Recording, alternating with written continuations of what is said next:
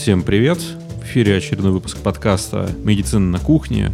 Точнее, сперва это должно было быть медицина в лаборатории, а потом в непонятном кабинете ветеринара, потому что, к сожалению, в лаборатории включился холодильник на минус 80, и он слишком много создавал шумов, которые ничем нормально не вычистишь. Сегодня у нас в эфире Игорь Попов, молодой ученый, и мы сегодня будем в очередной раз говорить про путь молодого ученого. Я не помню, какой уже подкаст этот по счету, но здесь есть один нюанс. И нюанс заключается в том, что в отличие от большинства молодых ученых, когда говорят, что вот студент занимается публикацией, данный студент публикуется не где-нибудь, а в журналах первого квартиля, и это второй человек на подкасте Медача, с которым у нас общая научная работа. Итак, привет. Привет, Сергей. Очень приятно с тобой а, поговорить в таком формате а, и обсудить насущные темы и проблемы молодого ученого в медицине. Ну, во-первых, хочется немножко представить, ты сейчас еще студент РосГМУ или уже нет? Студент пятого курса РосГМУ и на данный момент работаю на факультете биоинженерии и ветеринарная медицина. Но ты собираешься уходить от, из РосГМУ потом сюда или нет? Я еще не определился – но в будущем все возможно. Вполне возможно то, что останусь в биологической какой-нибудь специальности или направлении, или уйду полностью в клиническую медицину. Скажи, пожалуйста, вот э, традиционный вопрос. Почему тебе интересно заниматься, в принципе, ресерчем? Когда-то, когда я еще был маленький, я смотрел программу на Discovery, и меня там очень-очень сильно воодушевили рассказы Э, ученых, но именно не таких, которые там сидят в лаборатории и постоянно за ламинарным шкафом разбирают э, в чашке Петри какие-то бактерии, а которые достаточно подробно и популярно рассказывают о чем-то. И они рассказывали не просто такие вещи познавательные, по типу того, что мы откопали динозавра, описали его, и вот смотрите, это интересно. А именно о том, то, что создали какую-то вакцину, а, создали лекарство, то, что спасает жизни. И это как-то засело в моей голове, то, что оно вот до сих пор продолжается. То есть и оно раскрылось именно тогда, когда я поступил в университет. Как складывался твой путь? Именно когда ты поступил в университет и постепенно пришел к тому, что у тебя есть публикация первого квартиля. Это на самом деле большое достижение, потому что я не каждого спеца в микробиологии вспомню сейчас сходу, у которого есть статья во Frontiers in Microbiology. И мне интересно, как ты к этому пришел. Потому что сейчас та работа, которую мы с тобой делали, она тоже в журнале первого квартиля. Я, например, пришел в науку сильно позже. Мне кажется, что мед — это не то место, которое позволяет из него выйти ученому, даже молодому. Оно, наоборот, создает какие-то больше препятствия. Знаешь, ну, представь, короче, что у тебя в мышлении появляется лишний фиброз. Кавернозные. Ну да, это, к этому мы еще вернемся. Этот фиброз мешает тебе делать те движения, которые, например, для студента биофака фака естественный, понятный и так далее. Я пришел вообще в науку уже на этапе ординатуры, и это, то есть это сильно поздно произошло по студенческим меркам. Но мне вот интересно, как э, ты к этому пришел именно не просто к «давайте выступим на кружке», «давайте э, поучаствую в конференции», а именно пришел к настоящей науке. Как это получилось? Ну, путь мой долгий был и тернист, но я хочу сначала полностью согласиться с тем, то, что медицинский университет, да, это действительно... Я с тобой полностью согласен в том плане, то, что оно создает фиброзную прослойку, через которую надо пробиться. И вот тогда, когда ты преодолел этот барьер, уже начинается настоящая наука. И я немножко не согласен с тобой, то, что ты поздно пришел в науку, потому что наукой можно заниматься хоть с 50 лет, ничего не ограничивает тебя – Потому что в публикации же не видно, сколько лет ученому, правильно? Ну, можно посмотреть профиль на Google Scholar. Можно посмотреть профиль на Google На ResearchGate, но это для совсем прошаренных. Но это сталкеры будут делать, научные сталкеры. Или, или те, кто хотят э, указать тебя как рецензента и смотрят, где ты работаешь. Да. И где ты, где ты живешь. Это вот как, как раз для нас двоих с тобой. А, путь мой долгий был и тернистый. Наукой меня еще с первого курса заманивали на кафедре биологии, на кафедре медицинской биологии и генетики. Тогда я провел совершенно потрясающе на тот мой взгляд первокурсника работу по статистике э, врожденных пороков развития у новорожденных. Но статистика — это громко сказанное слово, потому что я тогда просто посчитал проценты. И эта публикация, одна из первых моя на e-library, за которую мне, кстати, не стыдно, потому что я тогда ее написал 18 лет. Ну, на первом курсе это было единственное, то, чем я занимался. На втором курсе я попал на кафедру микробиологии.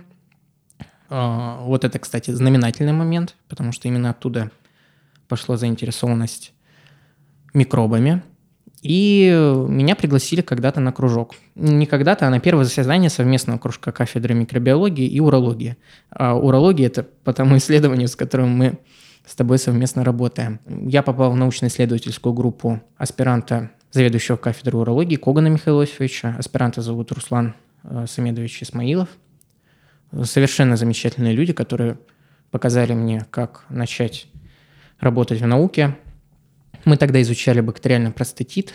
Работа до сих пор ведется, но я ушел немножко в свою область, в область э, пенильного кавернозного фиброза и пробиотиков – ну и на третьем курсе э, все еще продолжал работать на кафедре урологии в кружке и на кафедре микробиологии. А на четвертом курсе как-то меня занесло на ветеринарный факультет. Будучи человеческим врачом. Да, будучи ну, человек... ну, личинкой человеческого врача. Да, личинка человеческого врача. И я думаю, то, что это судьбоносно, потому что если бы я не был на ветеринарном факультете, я бы с тобой не познакомился. Ну, мы, мы с тобой познакомились-то, собственно, и в ДГТУ тогда, когда этот факультет открывался. И э, меня пригласили работать лаборантом. Нынешний декан факультета Алексей Михайлович Чермаков, который, собственно, и с тобой знаком. Который, который тоже соавтор статей этих, да? Да. И здесь мы развиваем направление биомедицины. То есть это фундаментальная трансляционная медицина, тогда, когда мы изучаем какие-то патофизиологические или морфологические аспекты у животных, и в будущем эти результаты вполне возможно можно экстраполировать на человека. Ну да, это к вопросу о необходимости трансляционных исследований. Не так давно я покупал картошку в Маке на улице, и рядом сидела девочка с очаровательной сумкой, на которой было написано, типа, «Долой исследование на животных». Я у нее спросил, а на ком исследовать? Она сказала, на людях. И я так и сказал, типа, и что? Типа, вот Прямо на твоей маме, что ли, она ничего не ответила на этот вопрос? Ну, этический комитет не пропустит исследования на людях. Ну, это смотря какой, смотря в какие годы. Но, ой, я не буду, я не буду про это рассказывать, да. А, ну, дело в том, что в целом без исследования на животных никакой науки быть не может в принципе. Да. 9 из 10 значимых научных открытий в медицине, они делаются инвиво. И уже всего одна десятая инвитро – и когда-нибудь там прогнозируют к 2030-2040 году, что будет 3 или 4 из 10 значимых научных открытий будет инвитро исследования. Ну да, там эти все органы на чипе, а, системы трехмерного культивирования и так далее более точно воспроизводят эти клеточные взаимодействия, чем на плоской культуре, где на самом деле все к чертям летит, а, потому что клетки приспосабливаются к пластику и ведут не совсем иначе. Вот, и, но тем не менее, вот я бы никогда не... Ну, ну я, для меня бы это было каким-то кощунственным, чтобы препарат после клеток сразу же шел к человеку ну, на первой стадии, поэтому у животных, да, их, их количество может снизиться, да. но не отказаться. Я вот только хотел сказать, это снизит э, количество животных по правилам трех R, где есть э, R replacement, то есть замена. Мы можем сократить просто количество групп и оставить экспериментальную, контрольную и контрольную негативную. Но я вернусь к тому вопросу, который ты изначально задал, если ты позволишь. Я не считаю, что это достижение большое иметь э, публикацию в первом квартале. Это просто показатель твоей работы, показатель твоего стремления э, донести свою идею до мира. То есть не только для российского научного общества, но и для мирового. И в этом мне очень сильно помогло мое нынешнее место работы, потому что именно здесь мне показали, как писать публикации на английском, точнее рукописи, публикации не потом становятся. Ну, оно же так и называется, манускрипт. Манускрипт, да. И то, как э, контактировать с рецензентами, с редакторами. Кстати, в этом отчасти мы с тобой обсуждали до этого очень большой вклад именно в систематизацию знаний. Потому что до этого, до того, как я подавал какие-то аспекты, какие-то ошметки вот этого всего мы знали. А после того, как мы прослушали курс Никиты Сушенцева, это все улеглось в голове. Да, это отличный курс. И, кстати, такая маленькая затравочка э, нашим слушателям. Совсем скоро будет интересный анонс и будет такой камбэк Никиты Сушенцева, но я пока про это рассказывать не буду. А, что и вот интересно, еще такой минус медицинского образования. Во всяком случае, я сужу по рост ГМУ и сужу по ординатуре ЦЗГМУ имени Мечникова. А, вообще не учат вот этим научным аспектам. Им нормальной науки, как писать статьи, как их читать, не учат вообще. Чем занимаются моя бабушка просто преподаватель немецкого языка в, Рост, в РосГМУ, и я знаю учебную программу немецкого и английского. Они не учатся читать статьи, они учатся изображать э, приход пациента к врачу. Да. И это кошмар. Вместо того, чтобы, ребята, мы будем с вами учить английский, будем э, повторять, э, мы будем пытаться прочесть статью, прочесть исследование, они пытаются сказать «hello, у меня, у меня болит рука». Вот. Это кошмар. И это очень неправильно, потому что у тебя нет никакой, никаких знаний для этого. Для тебя это кажется чем-то невообразимым э, на уровне ну не знаю, иди полетай, тебе кажется это фантастически невозможным. Просто если ты увидишь этот весь процесс, ты не видишь его деталей, и ты не понимаешь, как это все работает. И по идее, тебя должны этому учить, но этому вообще не учат. Не учат.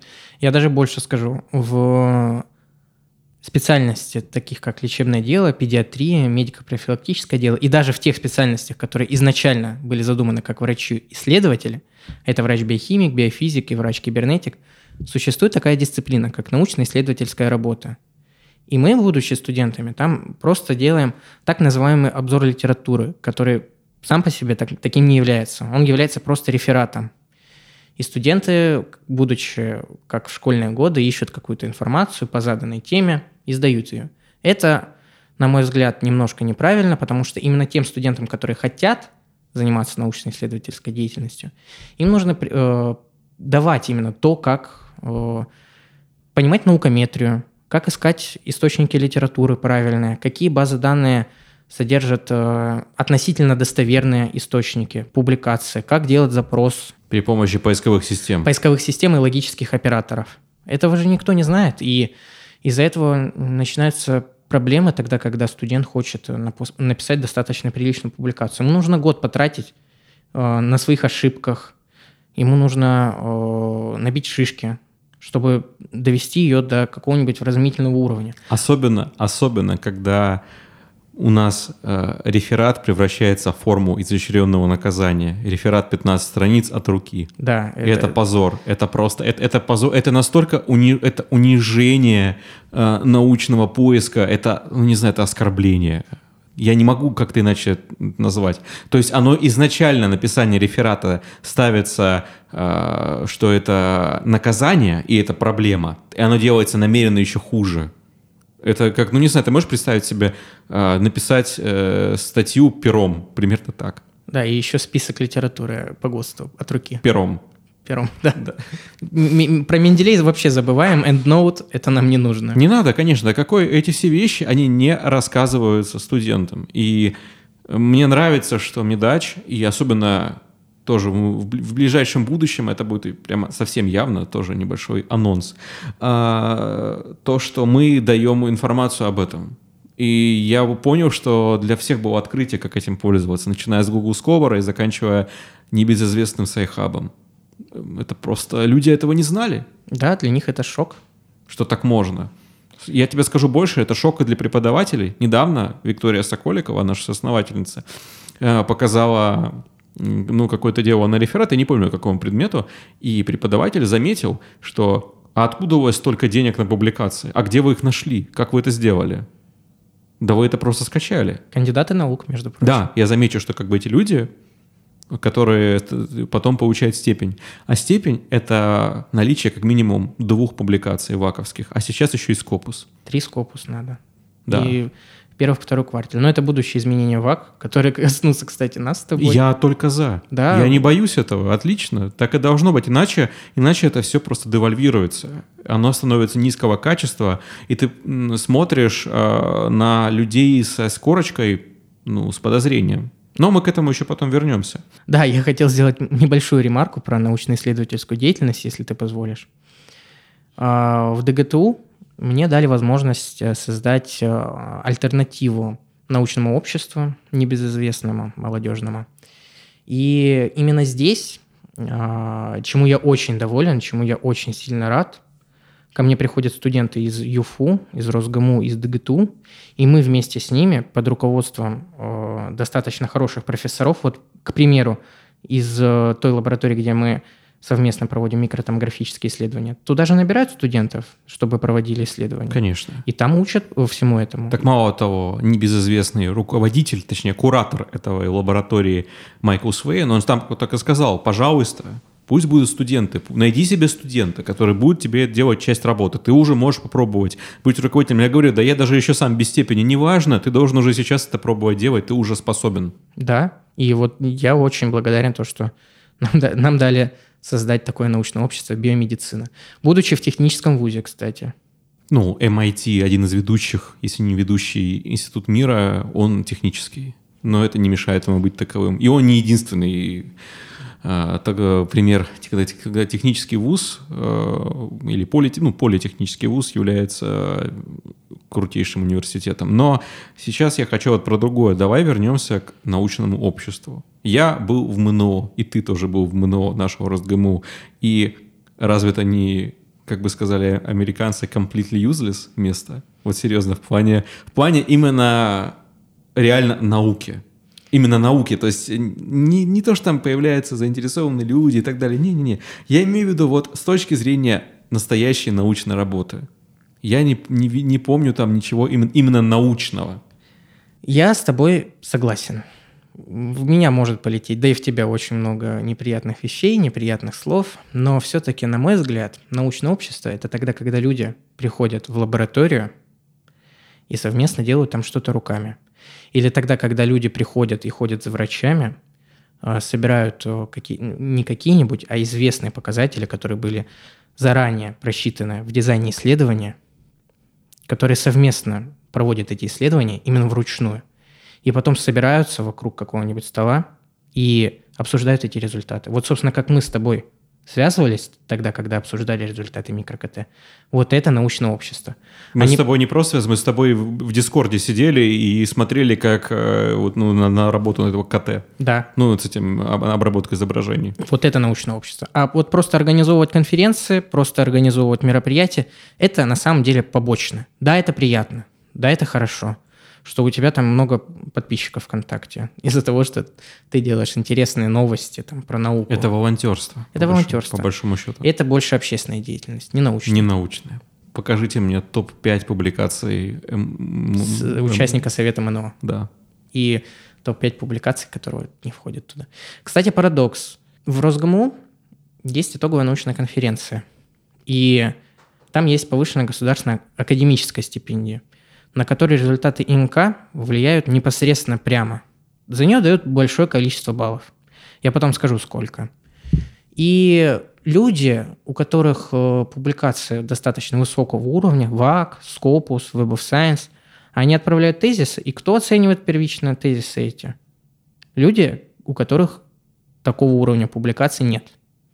И тут э, сразу появляется вопрос а объективна ли эта оценка. Да, конечно, потом это все приходит профессорам, которые объективно оценивают работу, но если работа не, прошла, не дошла до них, вопрос. Я на самом деле, когда этим всем занимался вообще толком, ну, я вспоминаю, у меня было несколько выступлений на ИНК, и в частности у меня была интересная работа с, с моим другом Филиппом Антиповым, когда мы смотрели результаты, ну, это был клинический случай э, артериовенозной мальформации и смерти пациента из-за этого.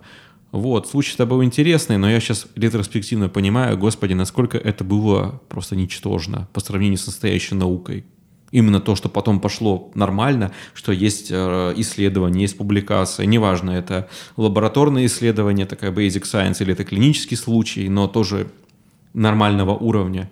И то, что мы делали на третьем курсе тогда, это просто чушь полнейшая была. И вот сразу, вот за такие вот работы дают дипломы, за которыми студенты гонятся, и за них дают столько же баллов в этом академическом рейтинге, сколько за публикацию в Scopus.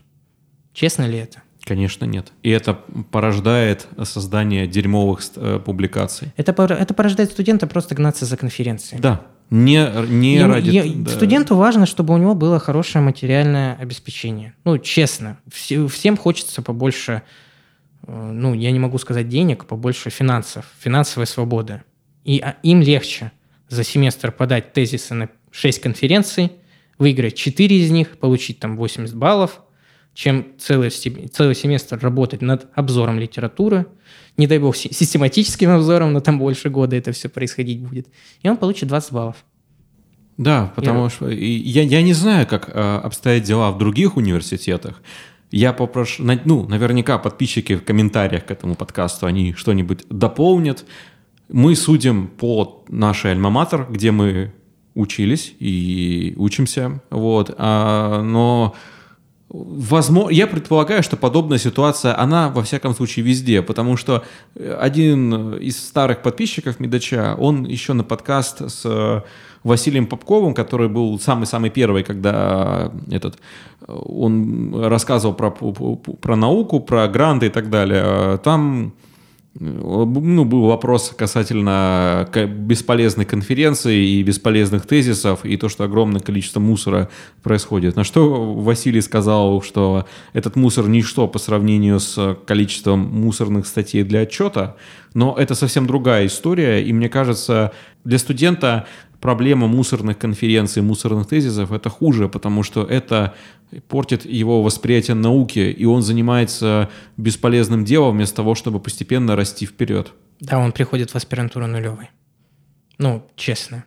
У него нет никаких э, знаний о том, что такое метаанализ хотя бы. Ну, это мы сейчас с тобой говорим хотя бы. Слушай, метаанализ это круто. Это круто. И не, не надо, это, это, ты начал с вещей, которые, которым занимаются э, человек 20 и в какой-нибудь из нескольких ведущих университетов и институтов мира. Подожди, но понимать-то его должны, метаанализ, и читать намного больше людей. А, не, ты имеешь в виду... А, я, я, я имею в виду... Не э, делать. А, я, я имею в виду читать, я имею в виду понимать. Но, кстати, тем не менее, я люблю свой вуз, а, я обожаю Росгму, честно. Я благодарен за то, что я в этом университете получаю довольно глубокие фундаментальные клинические знания. И в первую очередь за мотивацию. Да, кстати, я не так давно, э, я, э, мы давали комментарий на, на «Медузе», и это заметили в РостГМУ, и они немножко, ну, там, обида была, типа, вот человек плохо судит о своей альма-матер. Я замечу, я не ненавижу РостГМУ, я хочу, чтобы он стал лучше. Вот. вот и все. Именно поэтому, кстати, и был во многом создан Медач, и это все было из желания того, чтобы это все дальше развивалось и было немножко иначе, чем оно есть сейчас. А, если бы мне было все равно, это бы ничего этого бы просто не было, и мы бы здесь с тобой не сидели. В конце концов, это для того, чтобы когда-нибудь стало лучше. Да, мы не можем э, не смотреть здраво на те вещи, которые любим. Ну, честно, мы с тобой по уши в медицине. И поэтому мы можем оценивать это здраво. И именно те аспекты, в которых у нас есть какое-никакое уже понимание, в частности, наука. Так э, мы не просто смотрим здраво, мы в этом напрямую постоянно участвуем. Да.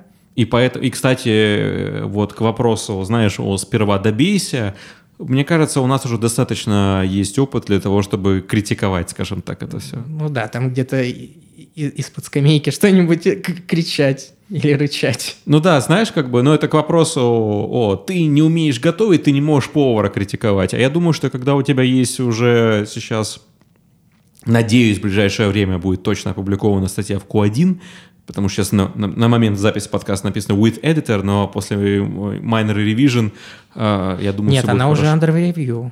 Нет, я про глаз. А, я про глаз. Она, она, она ну, после minor revision, значит, стала, мы отправили правки, стала, собственно, with editor. Вот, и я надеюсь, что ее в ближайшее время публикуют. Так вот, я к тому, что у нас есть статьи, И, в принципе, такого уровня, который позволяет нам, пожалуй, оставить замечание, что здесь не так. Да. А знаешь самое, что самое главное, почему у нас есть такое право? Потому что мы получили знания о том, как делать эти статьи не в РосГМУ. Мы получили их урывками, и это неправильно, я считаю. Да, это неправильно. Я бы ввел... Это, конечно, громкие слова очень сильно. Но если бы я составлял учебную программу, я бы, во-первых, поменял статистику с первого курса на четвертый, пятый, шестой. Конечно, она абсолютно не нужна. У меня сейчас, ну, передо мной есть пример. Мой брат учится на первом курсе в медиа, и я вижу много абсолютно бесполезных вещей, которые на него сейчас навалились, и оно абсолютно не системно. Зачем ему знать, что такое нулевая гипотеза? Если он не знает, э, что такое критерий исключения и какая должна быть И он не выборка. может этим пользоваться. А когда будет надо пользоваться, он уже все забудет. И ему надо будет вспоминать. А это сложнее на самом деле. И при том вспоминать именно те вещи, которые его учили, и они иногда будут не соприкасаться с тем, то, что написано в Оксфордском журнале по медицинской статистике. Medical Statistics at Glance. Замечательный учебник. И, кстати, я недавно прочел книжку, тебе советую, «Статистика и котики». В песиках и котиках. Нет, просто статистика и котики. а, статистика. И там всего 100 страниц, но все достаточно подробно расписано. И для того, чтобы начать статистику изучать, можно начать с нее. Ну, мы не будем о статистике сегодня. Мы не будем о статистике сегодня, потому что скоро будет интересный анонс. Да. Да. И э, по поводу публикационного процесса. Должен быть, не должен быть, а желательно, чтобы был бы какой-нибудь факультатив. И чтобы он был на формате, формате курсера. Это тогда, когда... Или степик, вот э, тот же самый. Тогда, когда студенту дают видеоуроки, и он потом отвечает на тесты. А как он отвечает на тесты, это на его совести. Потому что эти знания, они не нужны полностью в работе клинического врача, ну, допустим, участкового терапевта, уролога, гинеколога, да без разницы. Ему самое главное, как в PubMed, если вечером время есть свободное, посмотреть статьи. Ну или Scopus, если университет дает доступ. И все, этого достаточно. А человеку, который хочет заниматься наукой, должен быть представлен вариатив. Ну, на мой взгляд. Чтобы он именно эти вещи изучал. И чтобы у него был результат какой-нибудь, ну, допустим, э, черновик рукописи того же самого литобзора, с чего начинается любое исследование. Я хочу сейчас с тобой, знаешь, какую вещь обсудить? Я просто уверен, что в комментариях появятся люди, которые скажут, а зачем мне это надо, я хочу быть просто хирургом, просто терапевтом, зачем мне это нужна эта дурацкая наука, зачем мне это учить, и, и- и давайте мне побольше, наоборот, клиники и практики. Да, пожалуйста, это вариатив. Ну, факультатив, вариатив. Наукой должны заниматься не те, кто вынужден ей заниматься, потому что видит в ней прибыль.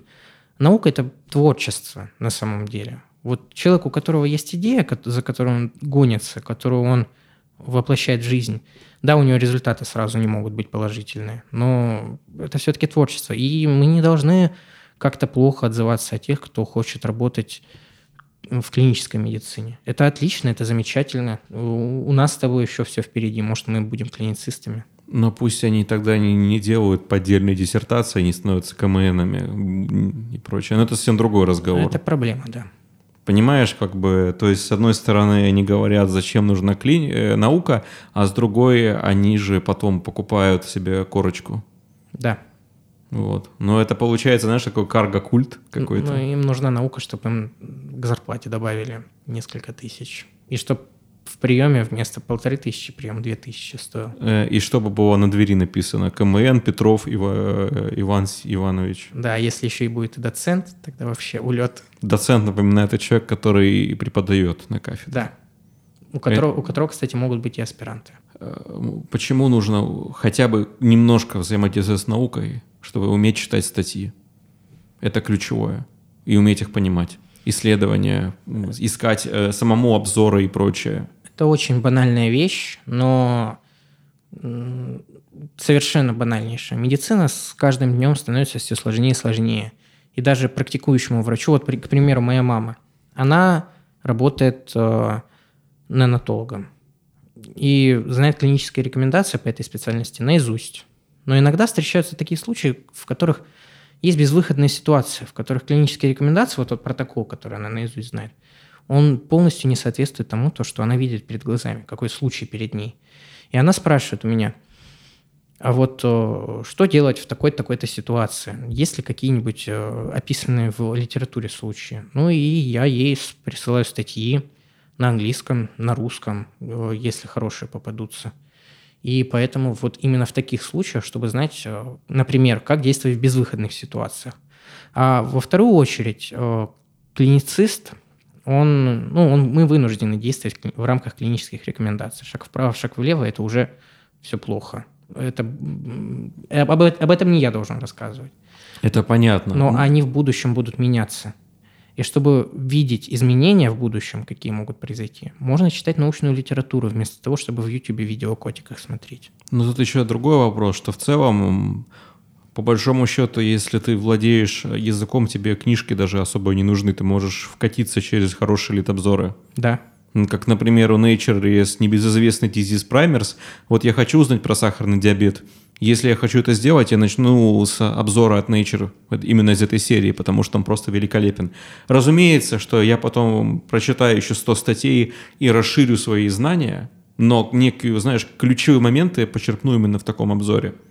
И это касается любых специальностей, э, потому что если даже смотреть, понимаешь, как бы люди говорят, э, да нужно в PubMed смотреть статьи, подразумеваешь, нужно смотреть э, результаты РКИ и думать, хм, работает этот препарат или нет.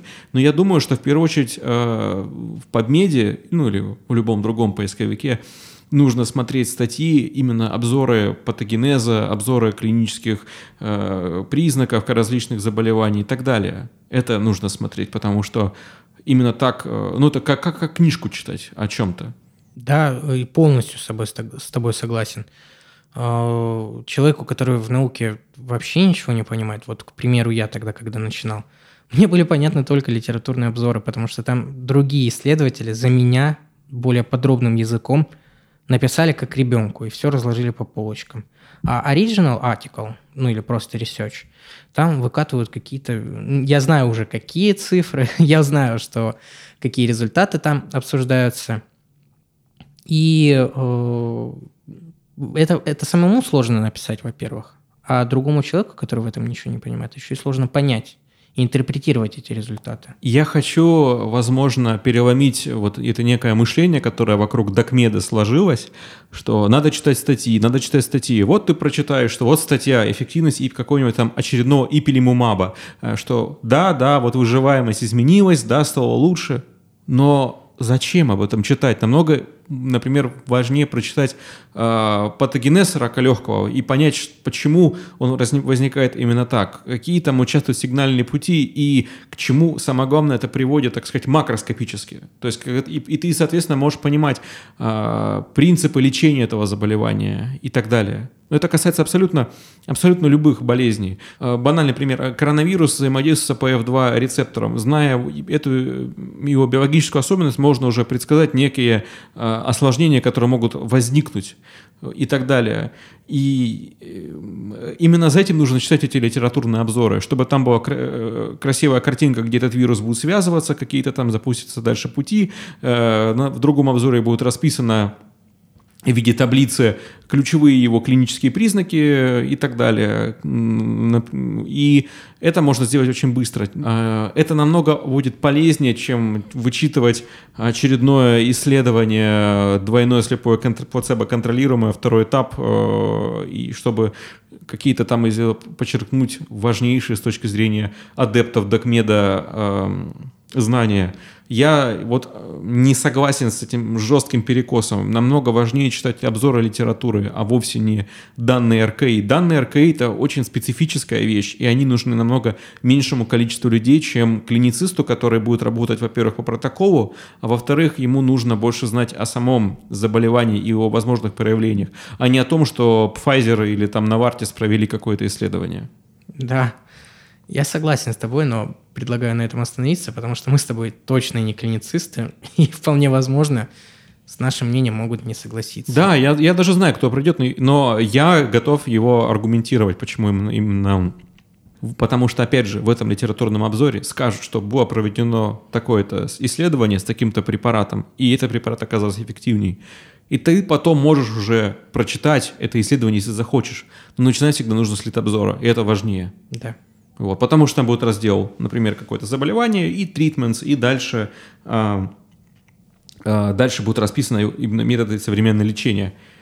Зачем я э, сделал такой долгий спич по этому поводу? Очень просто. Потому что чтение, э, чтение статей – это неизбежная часть науки, и на самом деле для клинициста во многом это необходимо и достаточно.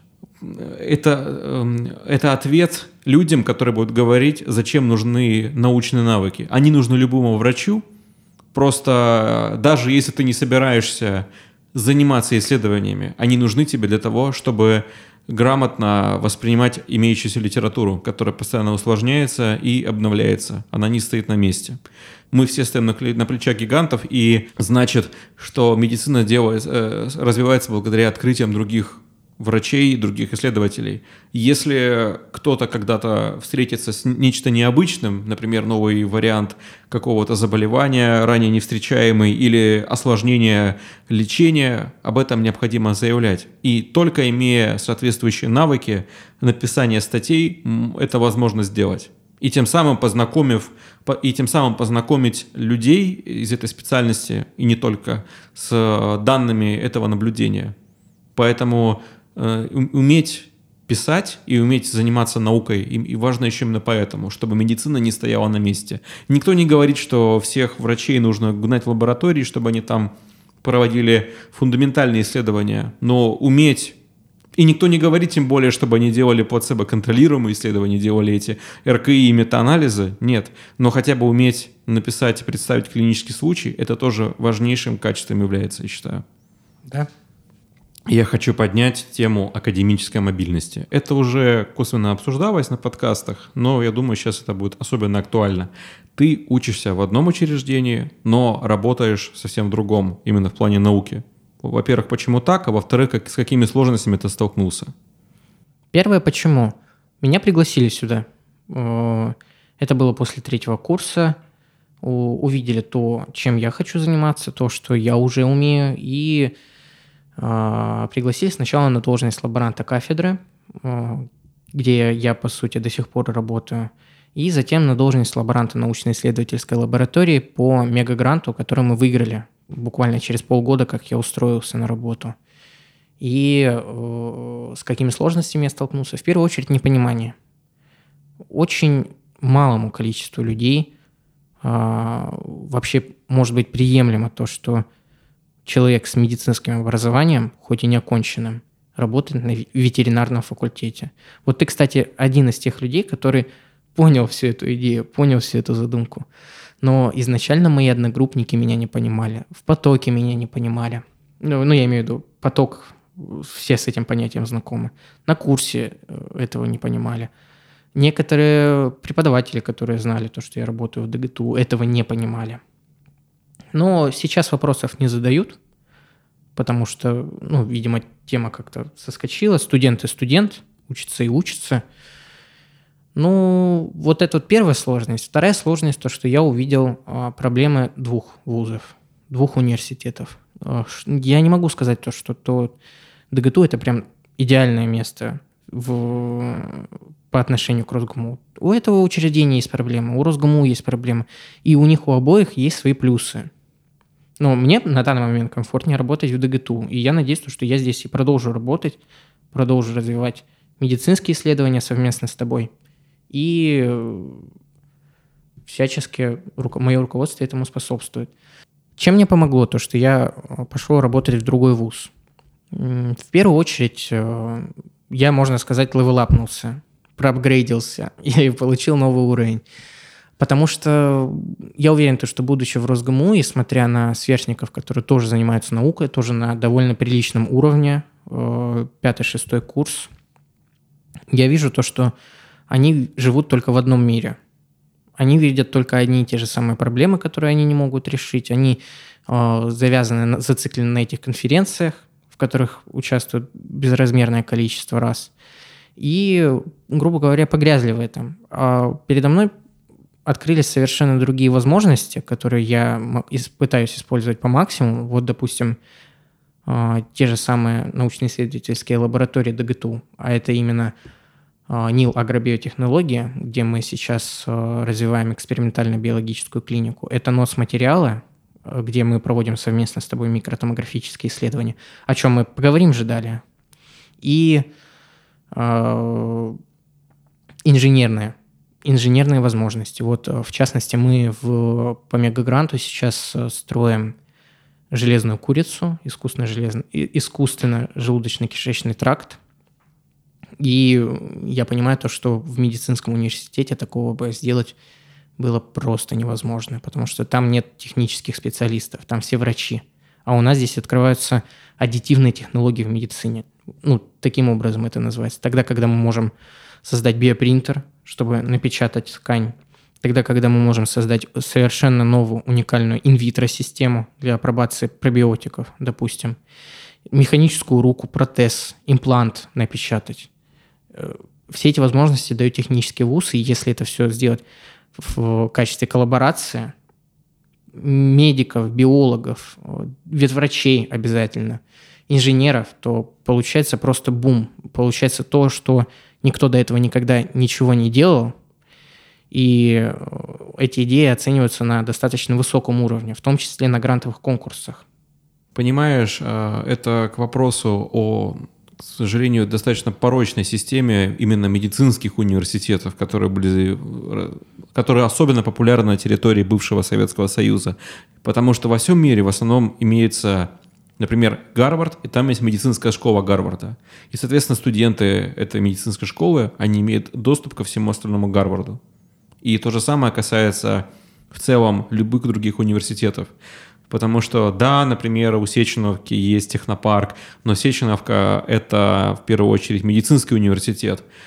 А если брать... Вот я считаю, что более правильно это когда есть медицинский факультет, поскольку в данном случае намного проще устроить многоплановую научную работу с привлечением разных специалистов, а не только медиков, например. И есть возможности, потому что у тех же студентов Гарварда есть возможность использовать ресурсы, которые имеет Гарвард для техников и так далее.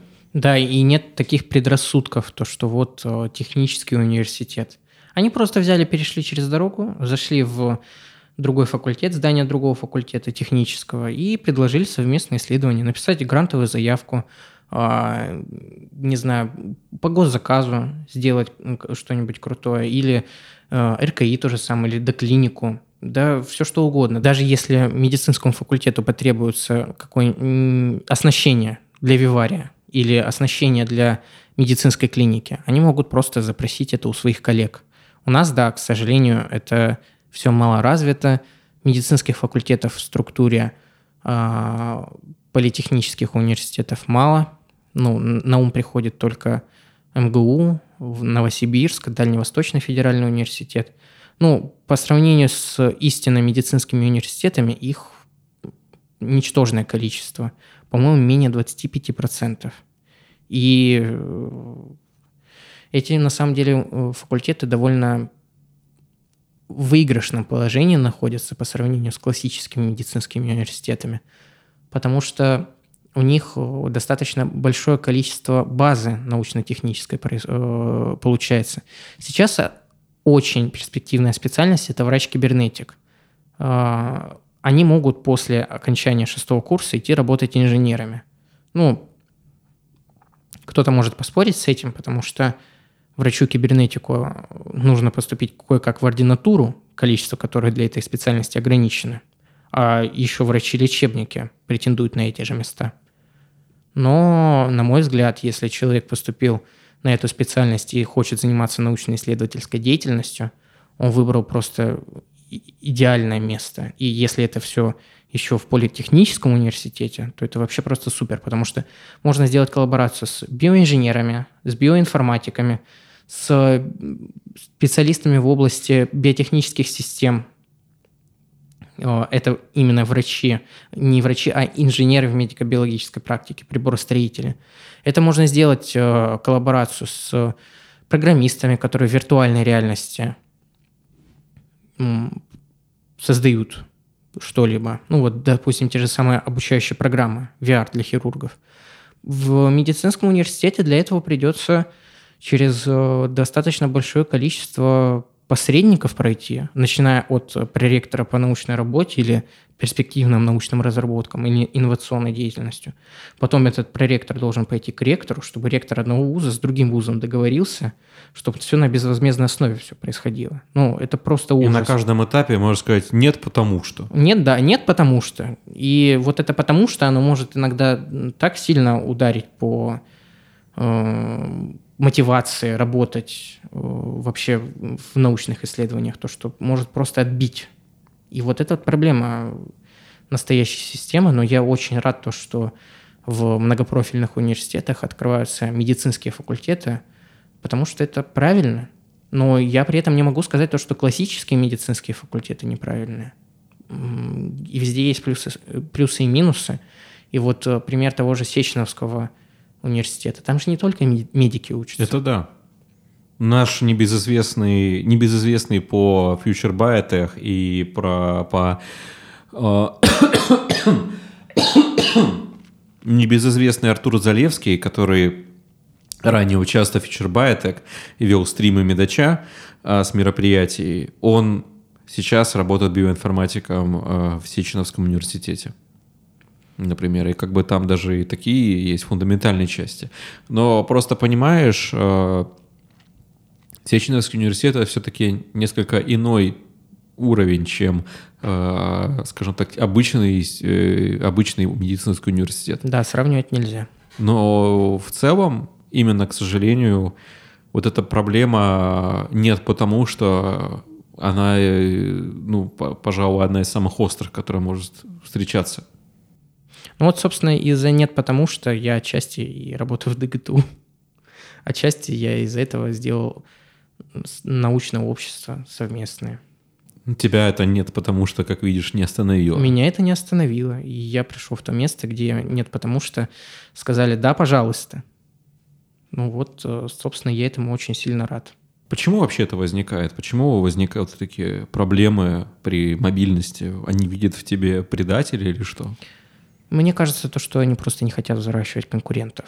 Ну, честно. Э, мне всегда говорили то, что вот э, ты замахиваешься там на какой-то большой уровень. Типа тебе, как студенту, не... я, я, я, я один раз пришел к профессору, которого я очень сильно уважаю, которая мне дала очень много в понимании мира, но я, будучи совсем маленьким, можно сказать, ребенком на первом-втором курсе, да, три года прошло, чувствую себя уже дедом, и э, я задал вопрос, а почему студенты не публикуются в высококвартальных журналах? Ну, я тогда прочел, и я посмотрел то, что за рубежом это достаточно обычная практика. Даже вот в Боснии и Герцеговине э, на медицинском факультете, где там население достаточно сопоставимо с Ростовской областью, и там выходят э, хорошие публикации, там есть свой журнал, Скопусе. Я замечу, что, кстати, Босния и Герцеговина, как и вся Югославия бывшая, пережила опустошительную войну не так давно. Да, а студенты там на уровне профессоров публикуются. Я спросил, а почему у нас такого нет? Мне сказали то, что я слишком маленький и задаю ненужные вопросы – и вообще до того, как ты закончишь аспирантуру, то есть даже не до аспирантуры, а закончишь аспирантуру, ты такие вопросы не должен задавать. И я подумал, а почему я должен ждать 10 лет? Это мне надо закончить медицинский университет, это мне надо ординатуру закончить, это мне надо аспирантуру закончить. И вот мне уже 30, и я буду задумываться о первой публикации, в которой я смогу донести свои идеи миру на английском языке. Меня это очень сильно огорчило на первый взгляд, а потом мотивировало. И как видишь, будучи маленьким сказать, человеком, ты вполне себя публикуешься. Да, ну и проблемы, которые мы поднимаем достаточно обсуждаемые, достаточно, можно даже сказать, перспективные. Это пробиотики. Мы выиграли по ним мегагрант. А, на данный момент мы на этапе создание пробиотиков для животных, но вполне возможно то, что это можно еще экстраполировать на человека, потому что бактерии у нас одни и те же. Бактериоцины они вырабатывают, которые вполне возможно могут стать как пенициллин. в будущем, и из бактериоцинов могут сделать препараты, аналоги антибиотикам, и мы поборем проблему антибиотикорезистентности. Да, скорее всего, ненадолго, потому что микроорганизмы – это достаточно просто устроенные существа, которые могут адаптироваться. Но это достаточно перспективное направление. Но моя любовь, моя приверженность э, лежит немного к другой специальности, о которой мы, наверное, сейчас пришло время поговорить, правильно? Я никогда не думал, что я к этому приду. Но сейчас та публикация, которая в настоящий момент находится на рецензии, и еще есть проект тоже из этой же серии, посвящен фиброзу кавернозных тел у кроликов. Как Пен, мы, пениса. Да, да. Как мы дошли до жизни такой? Во-первых, почему, почему ты захотел заниматься урологией? Это достаточно многопрофильная специальность, которая включает в себе одновременно и терапию, и хирургию. Но если мы рассматриваем кавернозный фиброз, то это все-таки больше андрология. Довольно молодая специальность, под нее даже нет отдельной, э, отдельного кода. Не знаю, где-то там в Министерстве образования и науки или в Минздраве. Но в ней можно очень много чего именно для практического врача выяснить. И вот, э, собственно, как мы дошли до микро-КТ, да я тебе расскажу. Э, я в ДГТУ узнал то, что есть такая лаборатория, в которой работают замечательные специалисты, с которой уже работал ты. В которую я принес технологию контрастирования этих биологических объектов и их визуализации. Да. И э, и я задал вопрос своему руководству. Вот э, у нас есть такая-такая идея, э, с которой я работаю еще с третьего курса, кавернозный фиброз пениса кроликов. И почему бы мы не могли использовать довольно перспективный метод изучения качественного и количественного показателей какой-либо биологической ткани. И микро-КТ позволяет э, это производить за счет визуализации в первую очередь. И во вторую это непосредственно определение плотности ткани. И мне было интересно посмотреть, как изменяется плотность кавернозных тел, пенильных, в зависимости от э, гипотестостеронемии, то есть от э, кастрации кроликов. Изначально я думал то, что плотность будет увеличиваться. Собственно, мы с тобой это и обсуждали. Да. Потому что как-то это все в разуме фиброз плотно, смотрится, да, да что, что фиброз это даже слово такое неприятное, это грубое. И э, мы с тобой обнаружили совершенно противоположный эффект. То, что при фиброзе плотность кавернозных тел уменьшается. Но плотность именно для рентгеновских лучей нужно тоже заметить. Да, оптическая да. плотность. Оптическая. Ну, оптическая плотность. Да. Потому, ну, а, а, об этом пишут. А это разве можно назвать оптической плотностью? Да. Окей, ну, хорошо. Ну, Мингрей ну, это вот точно так же, как на УЗИ смотрят. По шкале серого оценивают, где плотнее, где менее плотная. И мы нашли с тобой объяснение этому. За счет того, что фиброзные волокна, именно коллаген, хаотично распространяется в межмышечных пространствах вот этой синусоидной ткани, кавернозной, строение нормальное меняется, плотно упорядоченные клетки гладкомышечные, которые были изначально у кролика, они разрыхляются, нормальная структура пениса, она изменяется, и за счет этого падает плотность. И в будущем мы сможем говорить не только об изменении оптической плотности, но если мы найдем фантом, который будет э, не только для твердых тканей, но и для мягких, кстати, это и в офтальмологии тоже, я уверен, можно применять, мы сможем провести линейную регрессию и уже в единицах измерения, там грамм на сантиметр кубический или на, на других, сказать то, что вот у нас есть изменение плотности такой-то. Но это все очень сложно, это все обсуждаемо. И я думаю, то, что тут можно еще посмотреть немного с другой позиции, то, что мы можем смотреть еще и инфекция. Потому что последняя стадия, которая может быть в инфекции, не может быть, а всегда есть, это рубец рубец – это тот же самый фиброз. И мы сможем стадии инфекционного процесса вот точно так же просматривать.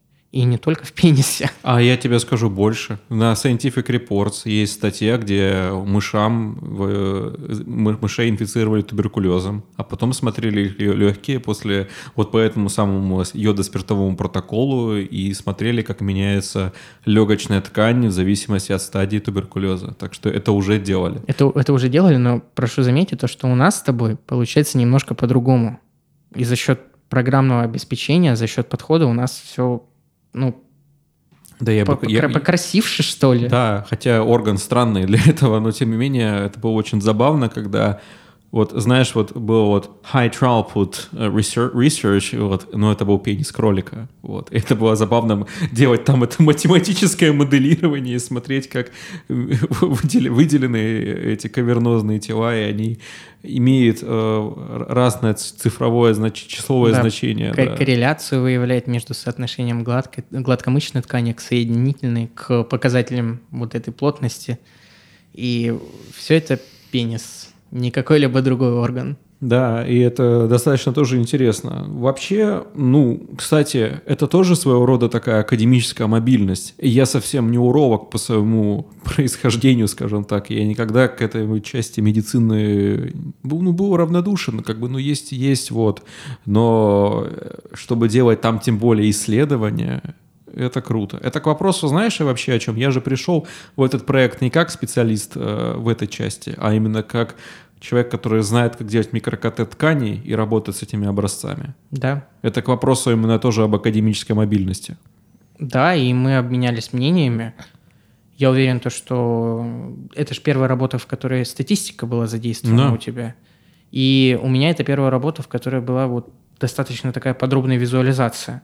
То есть мы почерпнули друг от друга идеи, и я уверен, то, что в будущем у тебя будет получше со статистикой, у меня будет получше с визуализацией. Если, а продолжая работать, продолжая работать, мы усилим это еще больше. Это к вопросу о том, что предрассудки, которые имеются, они на самом деле ни на чем не основаны и больше вредят, потому что если зацикливаться строго вот э, на какой-то специальности, то никакого прогресса не будет. Ну, и, не, и не существует никакого, знаешь, знаешь, такого почти религиозного табу, что «О, ты занимаешься там глазом, ты не имеешь права смотреть э, работу, посвященную раку пищевода, ты не должен этим заниматься, не име, ты не должен отвлекаться». Это мне много раз говорили родители о том, что ты не должен отвлекаться, ты не должен заниматься этим, этими вещами, ты не должен читать про стресс, ты не должен э, ходить куда-то, чем-то заниматься, ты должен заниматься вот только одной специальностью и, и тебя, и себя в ней совершенствовать. Но это можно с ума сойти. Ну, это, к сожалению, только в науке. То, что можно как э, специалист по методу, вот, допустим, микрокаты. Так я про науку да. говорю. Ну вот, да, это совершенно неправильно, потому что даже в той же самой ветеринарии мелких домашних животных э, достаточно стремительно развивающая специальность, и там используют методы, которые используются в человеческой медицине. И почему человеческий врач, э, кандидат медицинских наук, не может быть задействован в исследовании ветеринарном по тем же кошкам и собакам и привнести свое видение в это, создать достаточно новый метод, который давно используется в человеческой медицине, но до этого не использовался на кошках и собаках. И ну, в России с этим, да я уверен, не только в России, с этим большие проблемы, потому что все мыслят только вперед, а вот направо-налево голову повернуть они не могут. Вот хочется узнать по поводу твоей, скажем так, пролиферации в сторону ветеринарии. Я ведь знаю, что ты не только в экспериментах, но и вроде как в операциях участвовал, какие-то такие вещи делал, которые именно сугубо ветеринарные. Во-первых, почему? Во-вторых, с чем ты столкнулся в плане сложности? И в-третьих, хочешь ли ты там остаться? Ну, это не секрет, то, что я... у меня есть повышение квалификации по анестезиологии диких животных. Так что если вам нужно ввести в наркоз тигра или оленя, обращайтесь. Я знаю даже, как интубировать дельфина. Довольно интересная информация, и в том числе и на практике. Но по поводу того, то, что э, хирургия, да, э, я принимал участие в ветеринарных операциях, но просто для меня это очень-очень было полезно в плане практики, потому что подпустили бы меня ассистировать человека. допустим, на четвертом курсе. Меня подпускали. А меня Но нет, крючки, но, но а, смотрите, крюч- крюч- крючки всё- подержать. Но все зависит от того, а, кто ты, и в наших условиях можно, в принципе, договориться, хотя бы подержать крючки. Да, хотя бы подержать крючки. Но мне дали не подержать крючки. Мне дали интубировать э, животное. И э, за счет того, то, что я уже знаю, как это делать, мне дали ввести изофлюрановый наркоз, потому что я знаю, что такое поток кислорода, что такое поток э, газового анестетика. И э, меня вот с какие трудности столкнулись, это совершенно дозировки, потому что они для кошек и собак совершенно безумные. Я их не стараюсь запоминать, потому что все-таки я хочу остаться в человеческой медицине. Но ничто меня, ничто мне не запрещает знать дозировки, э, допустим, э, дексаметора для кролика, для его седации. Ну, потому что с кроликами я работаю. Или для крысы. Или, допустим, какой поток пустить из флюрана для крысы и кролика. Это мне нужно, потому что тебе тоже это полезно было бы знать. Это не, не слишком большую смысловую нагрузку на мозг оказывает. То есть не бывает такого, то, что ты знаешь, как а, делать анестезию кролику или крысе, и ты забываешь, как делать анестезию человеку. Ну, честно, это, это, это не так работает. Ну, ты же понимаешь, что все-таки это все мамалия, и поэтому здесь э, мы не слишком-то сильно от них отли- от- отличаемся. Да, вот я, кстати, знаю, как интубировать э, птицу.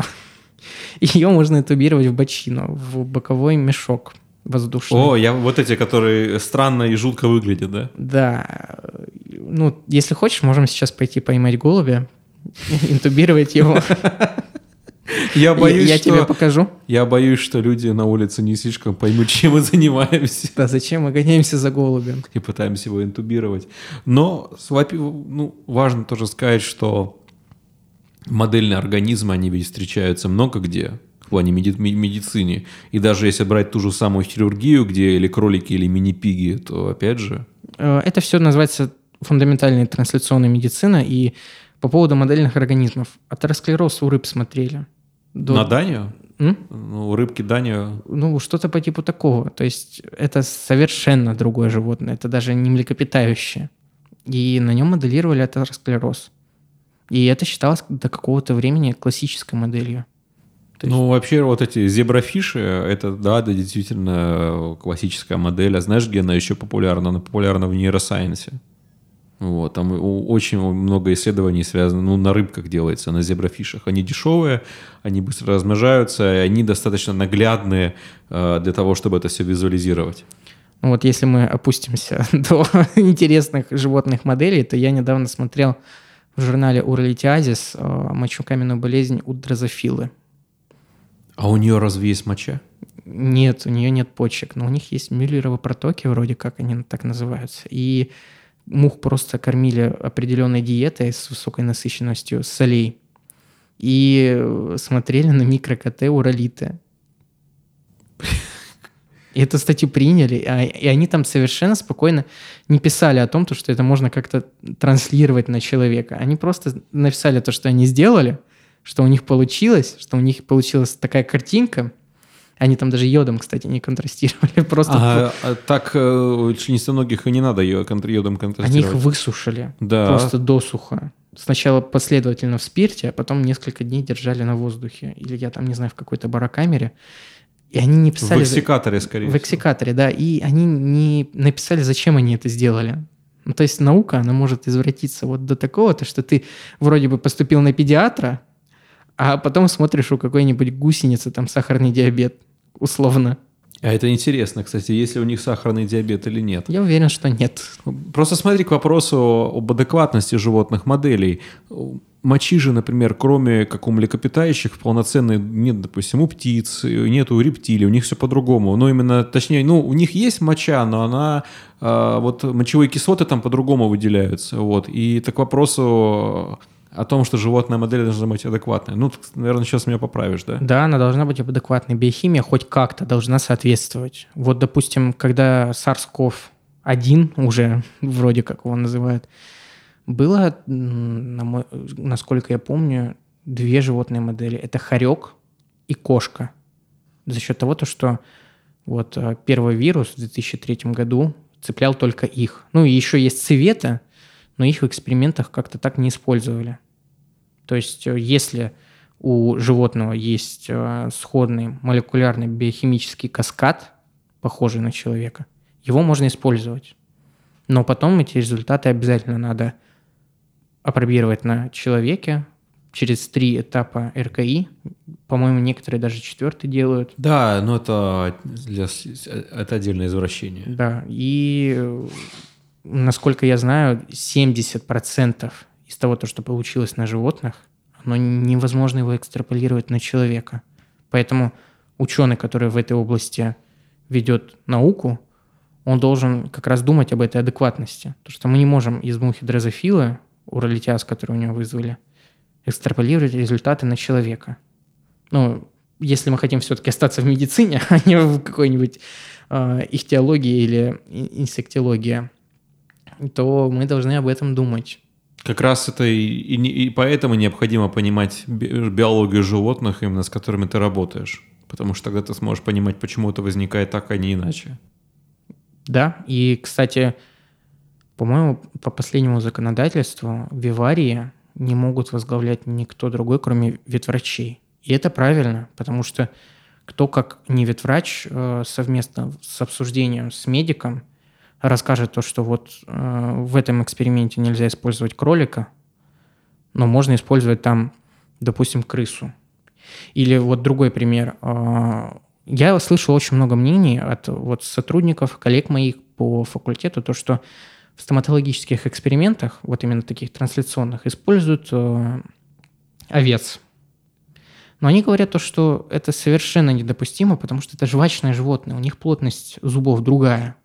И экстраполировать результаты, которые были получены на овцах, на человека невозможно. Но при этом вопрос, какое другое животное с стабильной зубной формулой, ну, я не знаю, как это точно называется, с зубной формулой, похожей на человека, можно использовать именно в стоматологических И у которых зубы не так быстро растут, как, например, у грызунов. Да. Но в стоматологии совершенно другое направление развивается, это материаловедение. Им, по-моему, и не нужны исследования на животных. Они достаточно свободно инвитро сначала выращивают а, ту же самую костную ткань, и потом используют ее на человеке. То есть, э, да, я как раз-таки, как раз-таки в ДГТУ я наблюдал исследования именно материаловедческие, связанные с со структурой зубов, с их микро-КТ и так далее. Это же первый мегагрант в ДГТУ, который есть, это по микро-КТ зуба и глаза. Да, в котором по глазу я принял участие, да. А второй, ну, второй, о втором мегагранте я уже рассказал. Когда молодой ученый приходит в лабораторию, он чаще всего слышит такое. Классная идея, только денег нет. Напиши проект на это грант. Что делать? Писать грант. Это понятно. Как его Но писать? в первую и, очередь, в первую очередь. И куда? Что самое важное, куда? Потому что очевидно, что есть, скажем так, гранты для больших ученых, есть гранты просто для монстров, мастодонтов, которые на много-много миллионов, это для руководителей больших проектов, есть гранты для аспирантов.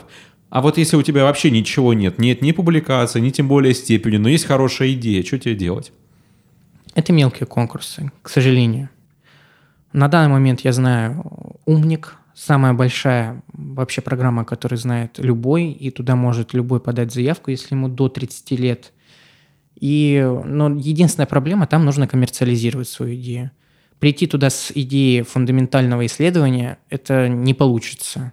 Там просто не пропустят за счет того, что она никак себя не окупает. Э, но, тем не менее, я знаю очень много молодых ученых, которых, э, будучи в студенчестве, выигрывали этот, этот грант. И на основе этого даже написали диссертацию. Да, у них были проблемы с тем, чтобы создать затем патент, который в будущем окупит себя за счет коммерциализации этой разработки. Но, тем не менее, они как-то вышли из этой ситуации. Они решили эту проблему. И они закрыли этот грант. То есть они сдали последний отчет – и затем перед ними открылась возможность подать заявку на старт. А там уже 2 миллиона, и идея точно такая же, как в «Умнике». То есть надо продолжать идею свою, возможно, добить научно-исследовательскую часть. Там появляется графа под зарплату. научных сотрудников, то есть это уже деньги идут не только на исследования, но в умнике как бы тоже можно все деньги себе забрать и купить на них ну, два макбука, например и потом отчитываться по 500 рублей публикациями в РИНС каких-то Мы не будем говорить да. про плохие методы, мы, мы, мы не одобряем. Да, мы, мы про хорошие да. методы, да. что за эти 500 тысяч можно вытащить довольно много.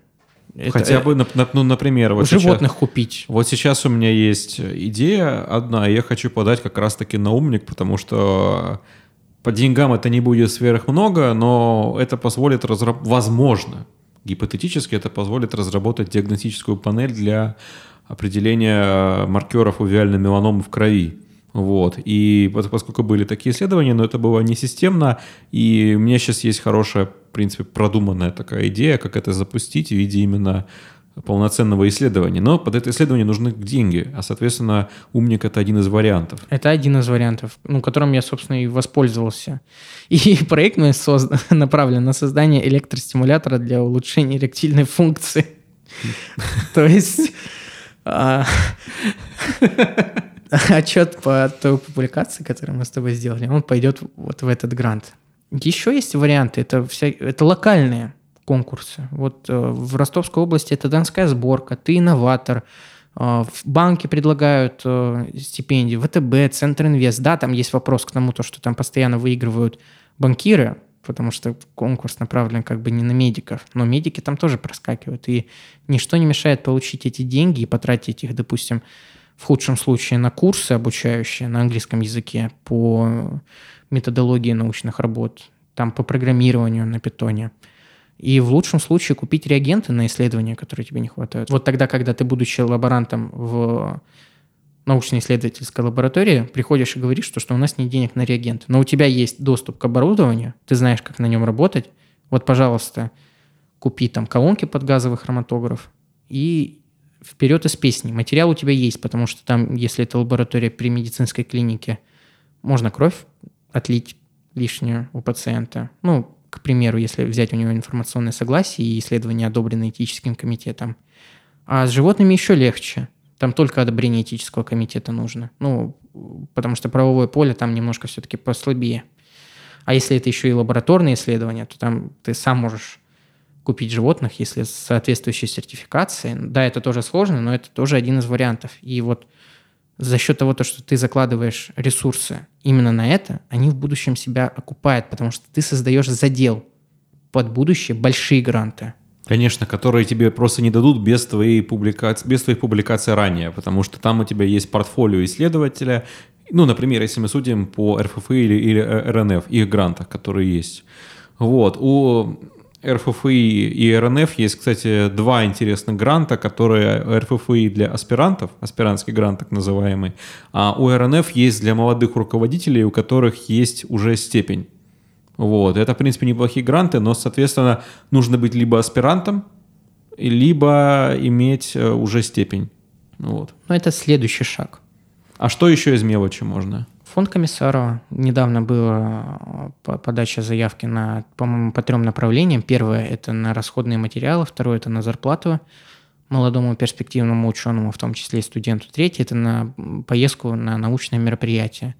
Да, там деньги небольшие относительно э, РФФ и РНФ, но это, опять же, дает э, задел для хорошей публикации. Не обязательно это там Ринцевак, можно в третий, во второй квартале даже зайти. А кто сказал, что второй квартал это плохо? Второй квартал это неплохо, третий квартал это неплохо, до, до четвертый квартал это неплохо. Первая публикация, она всегда самая сложная, и вообще без разницы, где ты ее сделал. Ну, ученые на данный момент, вот мы с тобой гонимся за кварталями, потому что нам что надо делать? Цитирование. Цитирование и сдавать отчет. Потому что в том же самом РНФ и РФФИ по договору иногда есть... Q1, Q2. Q1, Q2, и, и некуда деваться только туда можно подавать. Ну, это тоже проблема из науки, но не нам с тобой пока что ее обсуждать. Вот, соответственно, следующий шаг – это уже более серьезные гранты. Они уже для тех людей, у которых хотя бы одна статья есть, и которые уже имеют представление о том, что им нужно и как. Ну, если ты про ФФИ и, и РНФ, РНФ вот то там да. не одна статья. Там ну, не, менее, не менее пяти. Ну, ну, не менее пяти ну, по направлению. Да. Там уже достаточно серьезная артиллерия идет. Э, и рецензенты злее. Я сталкивался. И, и мест меньше, и желающих больше.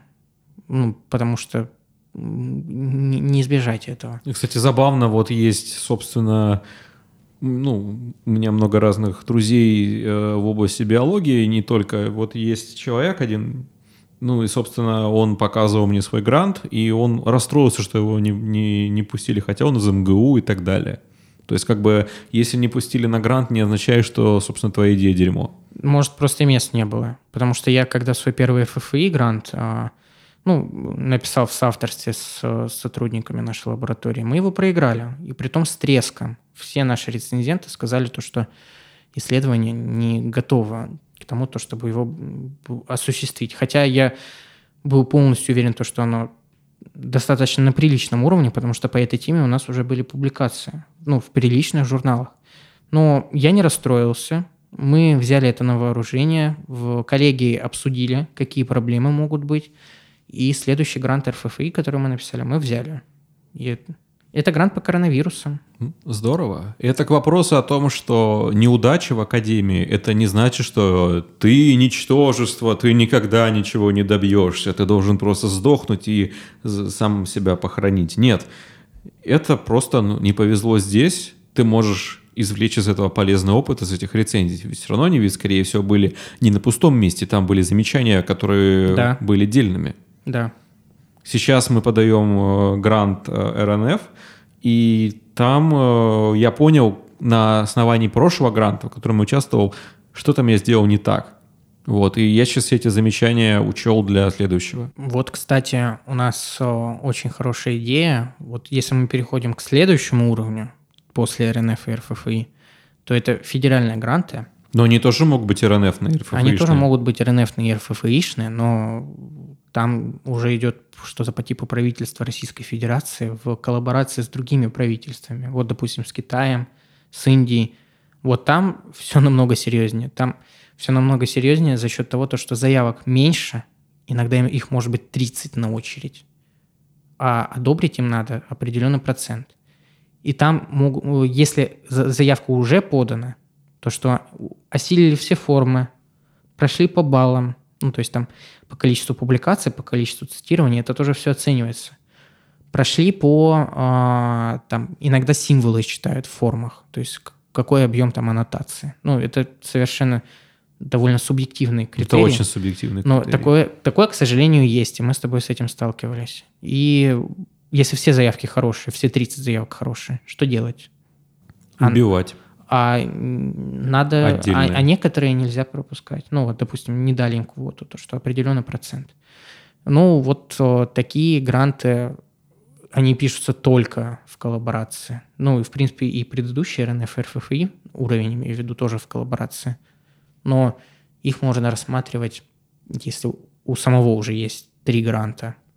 И кстати, наш э, руководитель лаборатории в ДГТУ Чекиндас Михаил Леонидович скоро, ну, он изъявил желание провести два занятия со студентами онлайн. Он будет из Рутгерса по Zoom, захочет рассказать о том, как писать статью на английском языке и как писать грантовые заявки. Мы обязательно сделаем ссылку на эти материалы. Да, ну, ученый достаточно... Я, я не постесняюсь, скажу, мирового уровня, потому что у него Хирш довольно большой вспоминаю наши исследования с тобой, что еще? Не, ну что, у меня сейчас Хирш 2 в Копусе. А у меня один. Ну, здорово. У меня, ну, ну, это, это на самом деле, вот правильно Василий Попков на том подкасте сказал, что Хирш — это не показатель э, качества ученого, но это показатель, бездельник он или нет. Да. Ну вот и все. То есть это отсеять сразу вот «я профессор», ага, Хирш 2 у тебя, какой ты профессор – и все. В Скопусе, кстати, по-моему, самоцитирование не, не учитываются. Там не, не показывается то, что у тебя хирш, хирш без самоцитирования такой, а с самоцитированием такой. Там, Слу- по-моему, все равно. Да, но слушай, тем не менее, даже самоцитируемый в, в, в Скопусе набрать хирш, это неплохо. Это неплохо, потому что там статьи выходят некоторые по году. То есть э, пока ты там хер... Вот, и вот в Ринс самоцитирование, ну... Да, там легко нагнать, потому что конференции каждые две недели проводятся, и можно все что угодно публиковать. Список литературы на твоей публикации может быть больше, чем, собственно, содержание. Но это, возвращаясь к плохим методам, мы их не будем рассматривать.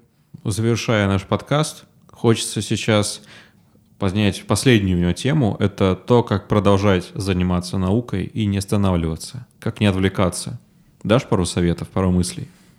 Ну, в первую очередь, э, в науке, в научной деятельности это та же самая политика. Тут есть те же самые потрясения, тогда, когда тебе не дают работать, тогда, когда мешают работать. С этим все сталкивались. Читайте Макиавелли. Да. Я не читал его, я поэтому другой Я просто живу да, в Ростове. А, не останавливайтесь. И человек, который ничего не делает, это вот тот человек, который не делает ошибок. Тот человек, который что-то делает, и у него это получается, он обязательно сделает ошибку. И некоторые могут за это подковырнуть. Но вот на это надо не обращать внимания. Это вот то же самое, как с грантами. Если ты проиграл и, и проигрываешь в течение там нескольких заявок, тебе не нужно останавливаться, ты должен видеть свои недочеты и продолжать работать над собой дальше. И затем развиваться, развивать свои направления, развивать свои научные исследования.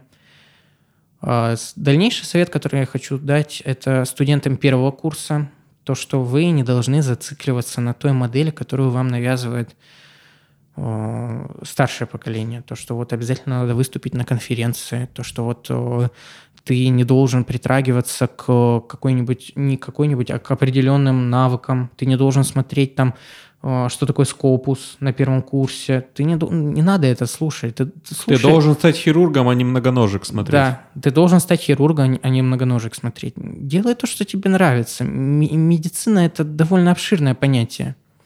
Никто тебе не запретит э, эксперименты на насекомых ставить. Многоножки не насекомые. Ну ладно. Да, многоножки не насекомые. Просто не обращай внимания. В этом плане я посоветую больше общаться с коллегами, которые там на 3-4 курса старше, вот, кстати, на нашем с тобой примере, и у которых уже есть достижения, которые бы ты хотел бы превзойти. Вот даже так. То есть, что тебе нужно держать общение именно с ними, а не со своими сверстниками, которые ездят да, постоянно по факт. конференциям и рассказывают об одном и том же исследовании, меняя его название. Это, это, это вот, э, собственно, попав в Питер, когда я начал общаться с людьми из академии там, когда я небезызвестный э, анонимч, который тогда там жил, это создатель не менее легендарный курс, не менее легендарного курса про нейромедиаторы, который мы скоро перезапустим. Вот. И тогда он учился он и сейчас учится, но просто он находится в другом месте. А, тогда он прям находился в Петербурге, и общаясь с ним, много разговора про исследования. И тогда с другими людьми тоже из Академии было тогда общение, это совсем все по-другому было. И я смотрел на них и думал, да, я так тоже хочу.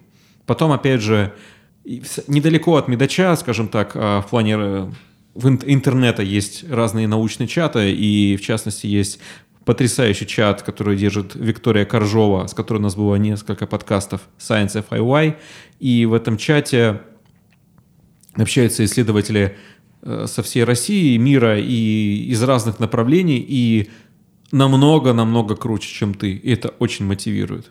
Ты видишь, что это не люди, которые не занимаются бесполезной работой и просто выступают на студенческих конференциях. Нет, нифига. У них есть статьи в ведущих журналах, у них есть исследования, которые они делают годами. И ты смотришь на них и понимаешь, да, вот это круто, я, я хочу когда-нибудь сделать так же.